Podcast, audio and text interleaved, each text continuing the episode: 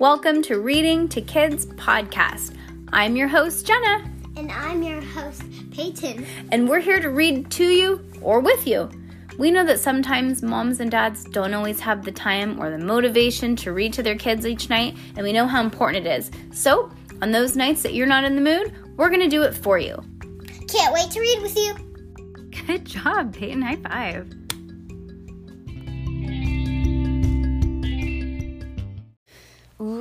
The last chapter of the series of unfortunate events, book the 12th, The Penultimate Peril. Are you excited, Peyton? Are you excited? Mm-hmm. Ooh, this page is cool. Look, it's um look, it's mirror mirror image. It looks like it's like the um the lake or the pond or whatever that is. Okay. Chapter 13. Ha, Count Olaf's Count Olaf crowed. This takes the cake. He was using an expression which means I find this especially amusing and outrageous. Although Dewey Dumont, Denouement's underwater catalog contained a list of 27 cakes that Olaf had stolen. With a look of treacherous glee, he reached down and patted Sunny Baudelaire on the head, using the hand that wasn't clutching the harpoon. After all this time, the littlest orphan wants to follow in my footsteps, he cried. I knew I was a good guardian after all. You're not a good guardian, Violet said, and Sunny's not an arson. Arsonist, my sister doesn't know what she's saying. Burn down the hotel, Sunny insisted. Are you feeling all right, Sunny? Klaus said and peering into his sister's eyes, he was worried that the medusoid mycelium, which had threatened his the life of his younger sister Baudelaire, the youngest Baudelaire just days ago, was affecting her in some sinister way. Klaus had researched a way to dilute the treacherous fungus, but he wondered now if the dilution was not enough. I feel fine, Sunny said. Burn down hotel. That's my girl, Olaf cried. I only wish Carmelita had your spunk with all the errands I had her do, but burning down this hotel hadn't even occurred to me. But even when you're very busy, you should always take time for your hobbies. Your hobbies, Justice Strauss said, are nothing but villainy, Count Olaf. The Baudelaires may, may want to join your wickedness, but I'll do anything in my powers to stop you. There's nothing in your power, Olaf sneered. Your fellow judge com- judges are comrades of mine. Your fellow volunteers are running around in the lobby of this hotel wearing blindfolds, and I have a harpoon gun. I have a comprehensive history of justice, Tr- Justice Strauss said, and this book should be good for something. The villain did not continue his argument, but merely pointed the weapon at the judge. You orphans will set fire to to set fire here in the laundry room, he said. Well, I make sure justice doesn't stop us. Yes, sir, Sunny said, and reached for her sibling's hand. No, Justice Strauss cried. What are you doing this, Sunny? Violet asked her sister. You're going to hurt innocent people. Why are you helping Count Olaf burn down this building? Klaus cried. Sunny looked at the laundry room and then looked up at her siblings. In silence, in silence, she shook her head as if as if this were not the time to discuss such matters. Help me, she said, and she did not have to say anything more. Although Violet and Klaus found their sister's actions unfathomable, they followed her into the laundry room as Olaf had uttered a succinct laugh of triumph. Ha, Count Olaf cried. Pay attention, orphans, and I'll teach you some of my best tricks. First, spread those dirty sheets all over the floor and take those jugs of extremely flammable chemical, chemicals and pour them all over the sheets. In silence, Violet spread the rest of the sheets on the laundry of the over the laundry room floor, and when Klaus and Sunny walked over to the plastic jugs, opened them and spilled them all over the sheets. A strong, bitter smell wafted from the library room as the children turned to Olaf and asked what was next. What's next? Sunny asked. Next is a match of some in, in some kindling, Olaf replied, and reached into his pocket with a hand that wasn't holding the gun. I always carry matches in my person on my person, he said, just as my enemies always carry kindling. He looked for, he leaned forward and snatched an idiot's lusting after finance out of Justice Strauss's hand. This book is good for something, he said, and tossed it into the center of the dirty sheets, narrowly missing the siblings as they walked into the hallway. Jerome Squalor's book opened as it landed, and the four children saw that it looked like a creative, a carefully drawing of a diagram with arrows and dotted lines and paragraphs of notations underneath. Wait, is that right? Did I skip a page? No, underneath. The Baudelaires leaned forward to see what they could read. What injustice had experienced writing and caught only one word, passageway, before Olaf lit the match and tossed it ex- expertly to the page. The paper caught fire at once and the book began to burn. Oh, Sunny said quietly, and learned and leaned eh, leaned against her siblings. All three Baudelaires and adults standing with them stared into the room laundry room in silence. The burning book is sad. The, the burning of a book is sad, a sad, sad sight, for even though a book is nothing but ink and paper, it feels like the ideas contained in the book are disappearing as the pages turn to ashes and cover the building, which is the term for the stitching and the glue that holds the pages together. Back, Blacken and curl as the flames do their wicked dance. When someone is burning a book, they're also showing utter contempt for all the things all of the thinking that produced these ideas, and all of the labor that went into its words and sentences, and all of the trouble that befell the author from the swarm of termites that tried to destroy his notes to the large boulder that some rolled into the illustrator as he sat by the edge of the pond waiting for the delivery of the manuscript. Justice Strauss gazed at the book with a shocked frown, perhaps thinking of Jerome Squalor's research and all of the villain and all of the villains it might have brought to justice stout to the justice to blah, blah, blah, blah. all of the villains it might have brought to justice. Count Olaf stared at the book with a smug smile, perhaps thinking of all of the other liberties he had destroyed. But you and I know that there is no perhaps when it about what the Baudelaire orphans were thinking as they stared at the flames devouring the comprehensive history of injustice Violet, Klaus, and Sunny were thinking of the fire that took over their parents and their home and dropped them into a word here for the to fend the, for themselves, a phrase here which means go from guardian to guardian and then from desperate situation to desperate situation, trying to survive and solve the mysteries that hung over their heads like smoke. The Baudelaire orphans were thinking of the first fire that came into their lives and wondering if that one would be the last. We'd better get away from here, Count Olaf said, breaking the silence. In my experience, once the flames reach the chemicals, uh, the fire will spread very quickly. The spot fire will spread very quickly. What did it? I just lost my spot. Me. Oh, I'm afraid the cocktail party has been canceled, but if we hurry, there's still time to infect the guests of this hotel with the medusoid mycelium before we escape. Ha! To the elevators. Twirling the harpoon gun in his hands, the villain strode down the hallway, dragging the judge as he went, and the Baudelaires hurried to follow. When they reached the elevator, the children looked at a sign posted near one of ornamental vase. The sign was so identical to the post of the lo- in the lobby and it was a sign you've probably seen yourself. In case of fire, it says in fancy script, use the stairs, do not use the elevator. Stairs, Sunny said, pointing at the sign. Ignore that, Olaf said scornfully, punching the button to summon the elevator. Dangerous, Sunny pointed out. Take the stairs. You may have led the have had the idea to burn the hotel down, Count Olaf said, but I'm still but I'm still the boss, baby. We can't get to the fungus in time if we take the stairs. We're taking the elevator.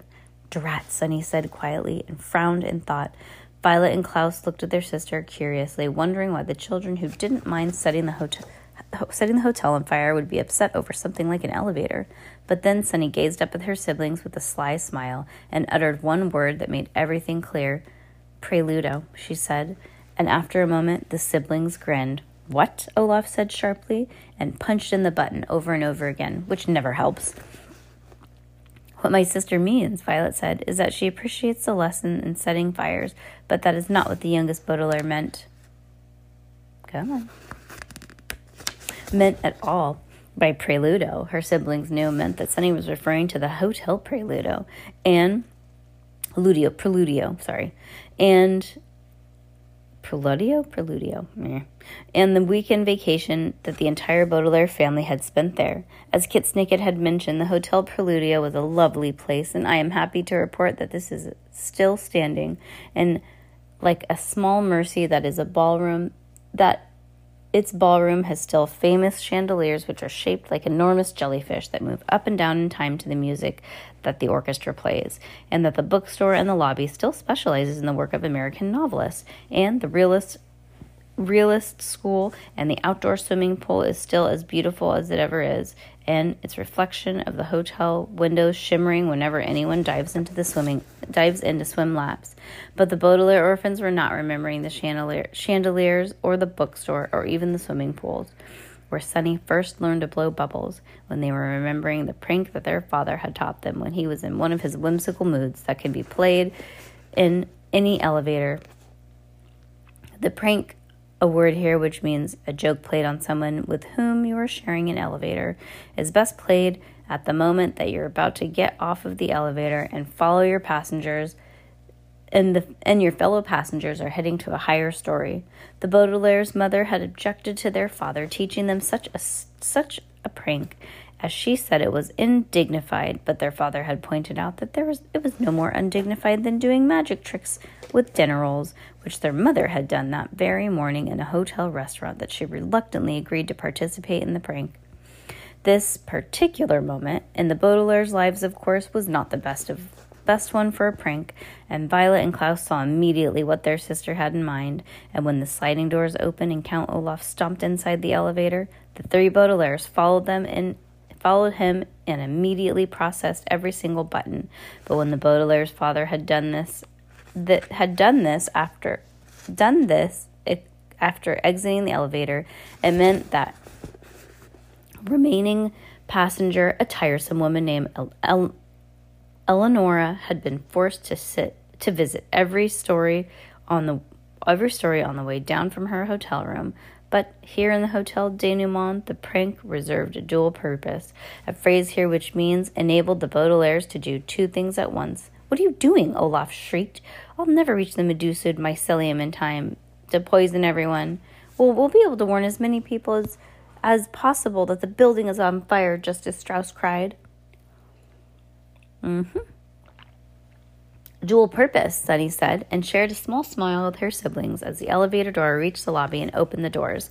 The enormous domed room was nearly empty, and the Baudelaires could see that everyone had followed the advice of the two wicked judges on the high court and were wandering around blindfolded wandering blindfolded around the hotel. Fire! cried Violet immediately, knowing that the doors would shut in an instant. Attention, everyone, there's a fire in the hotel. Please leave at once. The man with the beard but no hair was standing nearby and his hand on Jerome Squalor's shoulder so he could push the injustice expert around. Fire, he said, his strange hoarse voice. Good work, Olaf. What do you mean, good work? demanded Jerome, a frown appearing below his fold. I meant to say, there's Olaf, the man said, hurriedly pushing Jerome to the elevator to the direction of the elevator. Capture him. He needs to be brought to the authorities. Olaf is here? asked probably Frank, who was feeling his way along the wall of his brother. I'm going to capture him. Where where the where are the Baudelaires? demanded probably Ernest. I'm going to capture them. I'm in the elevator.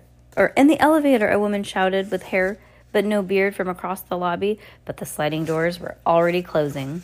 Call the fire department, Violet cried desperately. Which one? was the reply, but the children could not tell if it came from Frank or Ernest, and the door slid shut once the glimpse of the villains and the volunteers before the elevator doors could, before the elevators began to rise to the second story. Those judges promised that if we'd waited until tomorrow that I'd see my enemies destroyed, Count Olaf grumbled. And now they're trying to capture me. I knew they'd fail me someday. The Baudelaires did not have time to point out that Count Olaf had failed the judges by planning to poison them along with everyone else in the lobby with the med- Medusoid mycelium because the elevator immediately stopped on the second story and the doors opened. There's a fire in the hotel, Klaus cried into the hallway. Everyone leave at once. A fire, Esme Squalor said. The Baudelaires were surprised to see that the treacherous woman was still wearing her blindfold. And perhaps she had decided that that pieces of the black cloth were in. Who said that? It's Klaus Baudelaire, Klaus Baudelaire said. You you need to get out of the hotel. Don't listen to that cake sniffer, cried Carmelita Spats, who was running with her with one hand over the ornamental vase. He's just trying to escape from us.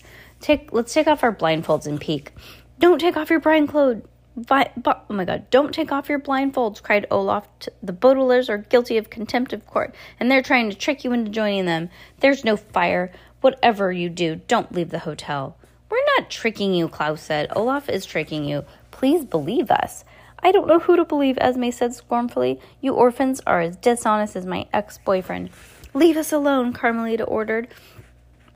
Bumping into a wall, we can find our own way.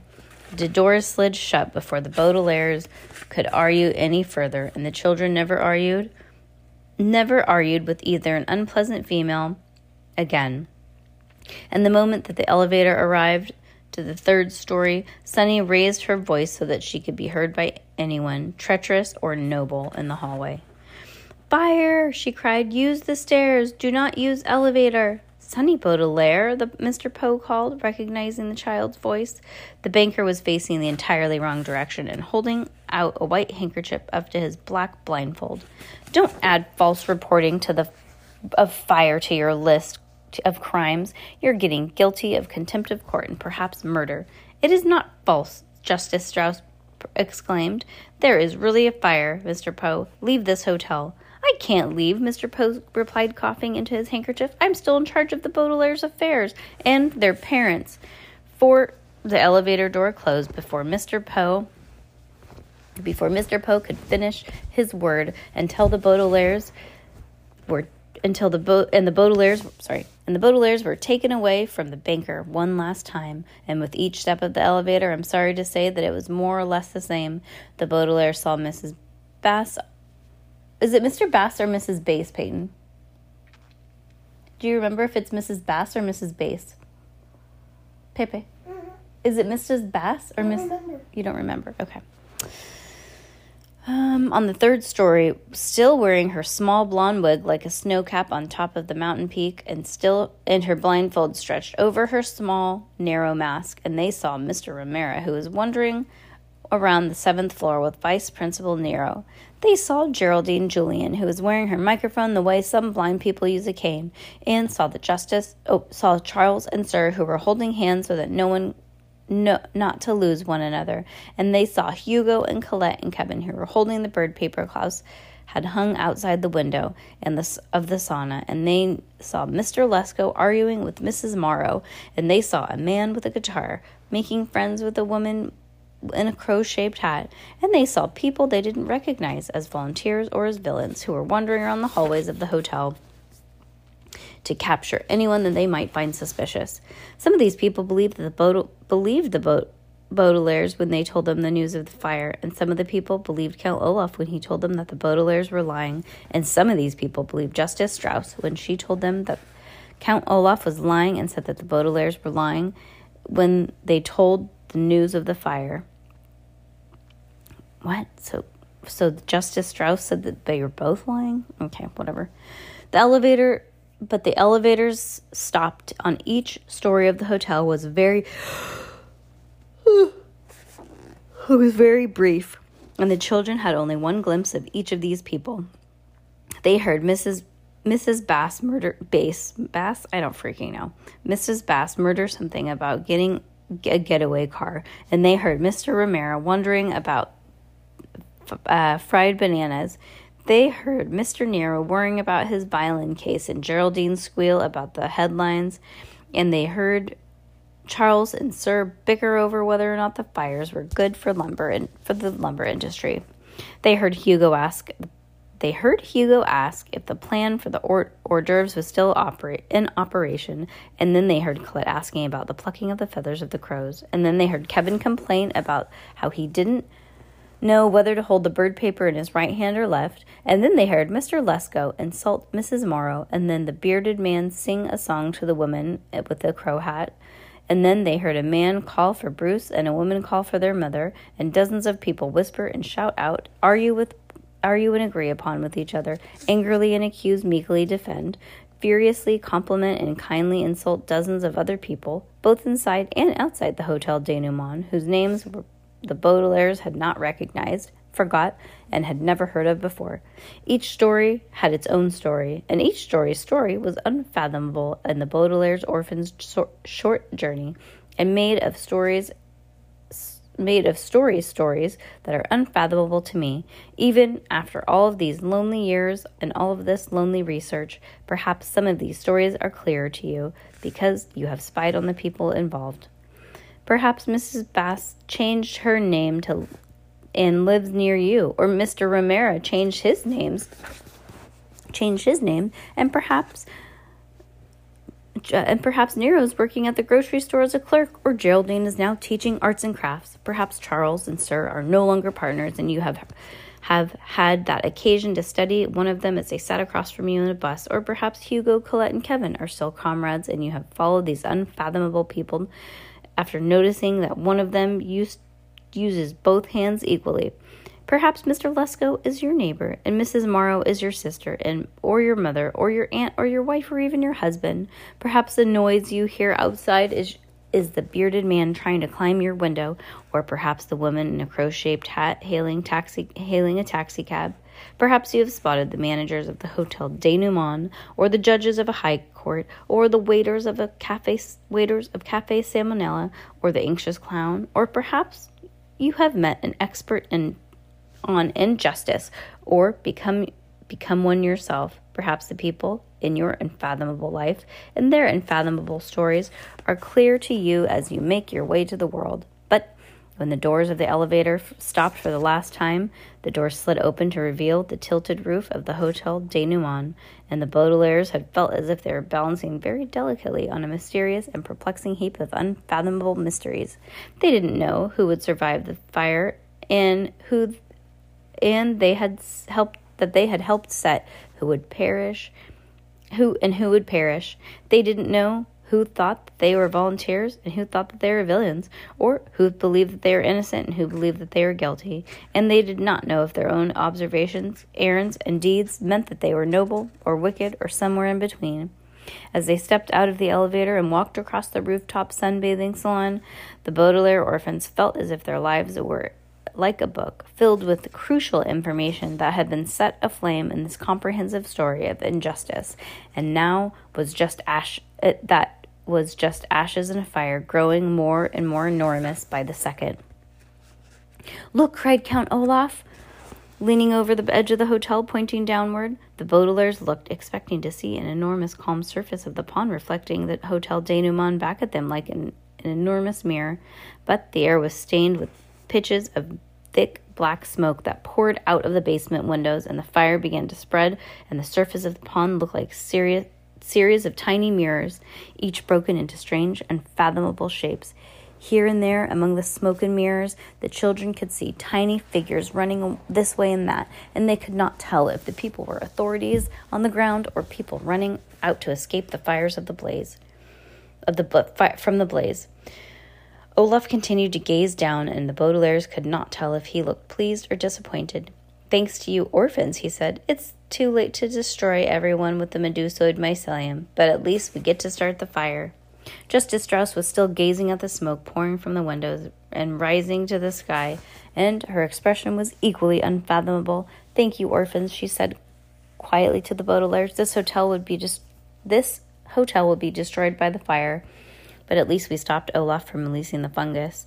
The fire isn't burning very quickly, Olaf said. The people, many people will escape. The fire isn't burning slowly either, Justice Strauss said. Some people won't. The Baudelaire orphans looked at one another, but before anyone could say anything further, the entire building trembled and the children had to struggle to keep their balance on the tilted roof.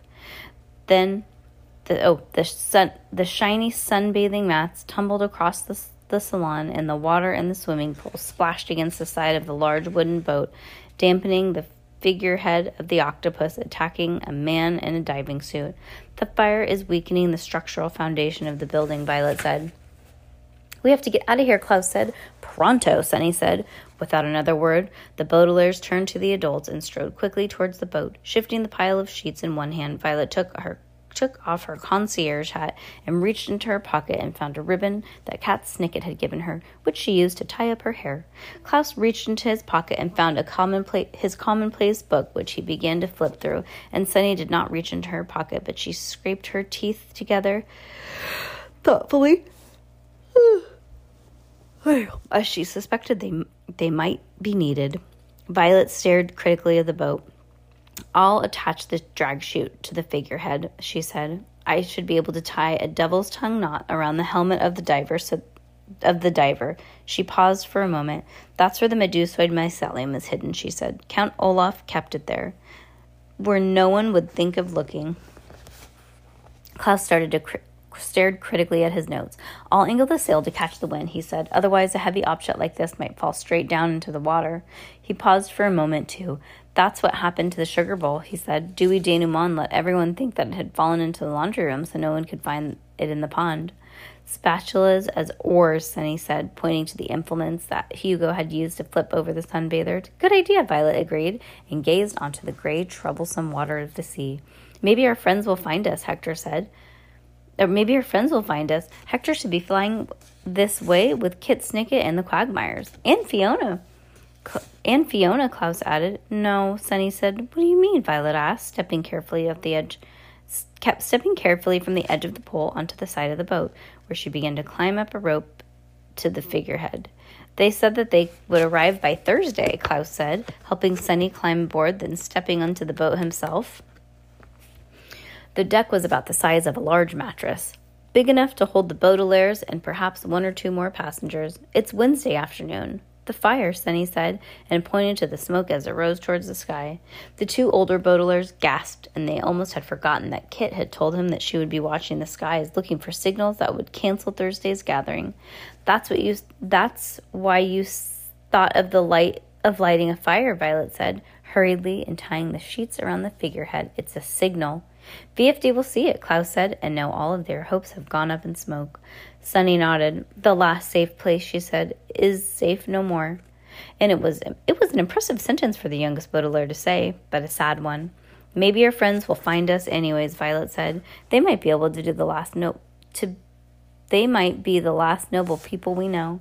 And if they're truly noble, Klaus said, they might not want to be our friends. Violet Violet nodded and her eyes filled with tears. You're right, she admitted. We killed a man. Accident, Sunny said firmly and burned a hotel down, Klaus said. Well, we had good reason. We had good reason, Violet said, but we still did bad things. We want to be noble, Klaus said, but we have we have had to be treacherous. Noble enough, Sunny said, but the building trembled again as if shaking its head in disagreement. Violet hung her head to the figure to the figurehead, and Klaus and Sunny hung their head to each other as the boat bumped against the sides of the swimming pool. Help us, Violet cried to the adults who were still staring at the rising smoke. Grab those spatulas and push the boat down to the edge of the roof. Don't boss me around, Olaf growled. But he followed the judges followed the judge to the corner of the roof where the spatulas lie, the mirrored reflections on that afternoon sun and the sky and its darkness with the smoke. Each adult grabbed one spatula and poked the boat in the way that you might poke a spider if you're trying to get it out of your bathtub. Bump, bump. The, the sailboat bumped against the edges of the pool and then jostled it out of the pool. Huh, okay. Where it slowly slid with a loud scraping sound to the far edge of the roof. The Baudelaires hung on tightly as if the, the front half of the boat kept sliding across the mirrors of the, of the salon of the salon until it was hanging over nothing but the smoky air. The boat tipped this way and that, and in a delicate balance between the roof and the hotel and the sea below. Climb aboard, oh, Violet cried, giving her giving her knots one last tug. Of course I'll climb aboard, Olaf announced, dragging his eyes to the helmet of the figurehead. I'm the captain of this boat, he said, and threw a spatula to the deck, narrowly missing Klaus and Sunny, and then bounding to the ship to make making it teeter wildly on the edge of the building. You too, Justice Strauss, Klaus, Klaus called.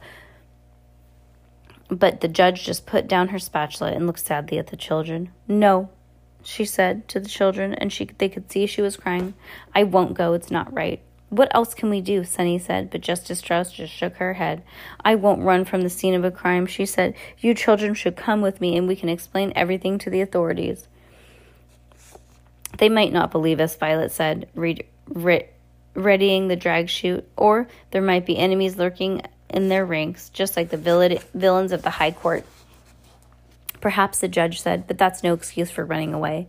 Count Olaf gave his, gave his former neighbor a scornful look and then turned to the Baudelaires. Let her burn to a crisp if she wants, he said, but it's time for us to go. Justice Strauss took a deep breath and then stepped towards stepped forward and put her hands on the hideous wooden carving as if she meant to drag the whole boat back into the hotel. There are people who say that criminal behavior is a destiny of children from a broken home. She said through her tears, Don't make this your destiny, Baudelaires. Klaus stood at the mast, adjusting, adjusting the controls of the sail. This boat, he said, is the only home we have. I've been following you all this time, she said, her grip tightening on the figurehead. You've always been just out of my grasp from the moment Mr. Poe came came and took you away from the theater in the car to the moment that cat's the cat Kit Snicket took you through the hedges of her taxi. I won't let you go, Baudelaires. Sunny stepped towards the judge, and for one moment her siblings thought that she was going to step off the boat, but she merely looked at the judge's weeping eyes and gave her a very sad smile. Goodbye, she said, and the Baudelaires opened and, and the Baudelaire opened her mouth with a bit of a bit of the hand of justice. With a cry of pain and frustration, Justice Strauss let go of the figurehead, and the building trembled once again, sending the judge tumbling to the ground and the boat tumbling off the roof, just as the clock of the Hotel Denouement and announced the hour for the very last time. Wrong, wrong, wrong. The clock struck three. The clock struck three times, and three Baudelaires screamed as they hurtled towards the sea, and even Count Olaf cried, Mommy! as it seemed for a terrible moment that their luck had run out at last, and the boat would not survive the fall due to the force of gravity. But then Violet let go of the dirty sheets, and the drag and the drag chute billowed into the air, looking almost like another parch, patch of smoke against the sky. And Klaus moved the sail to catch the wind, and the boat stopped falling and started to glide, the way a bird will catch the wind and rest its wings for a few moments, particularly if it's tired from carrying something heavy and important. For a moment, the boat floated away through the air like something in a magical story. Even if they're, even in the panic and the fear of the Baudelaires could not help marveling in the way that that is that they were escaping. Finally, with a mighty splash, the boat landed in the ocean, quite a distance from the burning hotel. For another terrible moment, it felt like the boat was just going to sink into the water, just as Dewey Denouement had sunk into, into the pond, guarding his underwater catalog and its secrets, and leaving the woman he loved pregnant and distraught. Oh, what? Okay. But the sail caught the wind, and the figurehead righted itself, and Olaf picked up his spatula and handed it to Sunny. Start rowing, he ordered. And then he began to cackle, his eyes shining bright. You may be, you're in my clutches at last, orphans, he said, and we're all in the same boat. The Baudelaires looked at the orphans and when and then at the shore. For a moment they were tempted to jump overboard and swim back towards the city away from Olaf, but when they looked at the smoke pouring from the windows of the hotel and the flames curling around the lilies and the moss that someone had grown in such care on the walls, they knew that it would be dangerous on land. They could see the figures of the people standing outside the hotel, fiercely pointing towards the sea, and they saw the terrible building, uh, the building tremble. It seemed that the Hotel Denouement would soon be sent trop- toppling to, and then the children would be far away.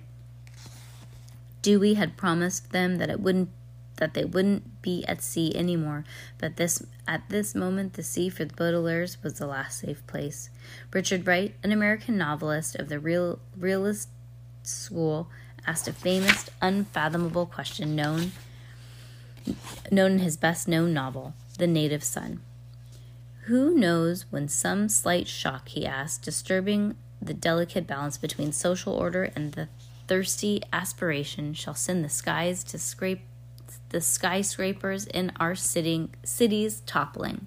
It is a difficult question to read, almost as if as if it is in some sort of code, but after much research, I have been able to make sense of the mysterious words. Social order, for instance, is a phrase here which may refer to the system people use to organize their lives, such as the Dewey Decimal System or the blindfolded procedures of the High Court. And thirsty aspiration is a phrase here which may refer to things that people want, such as the Baudelaire's fortune or the sugar bowl, or a safe place that lonely and exhausted orphans can call home. So, when Mr. Wright asked his question, he might be wondering if a small event such as a stone stopping the pond can cause a ripple in the ripples in the uh, ripples in the system of the world and trembling and trembling the things that people want want until this rippling and trembling brings down something enormous as a building. The Baudelaires, of course, did not copy the native did not have a copy of the Native Son in the wooden boat that served as their new home, but as they gazed across the waters of the Hotel Denouement, they were asking themselves the question not unlike Mr. Wright's Violet, Klaus, and Sunny wondered about all of these things, large and small, that they had done. They wondered about their observations as flaneurs, which had left many mysteries unsolved.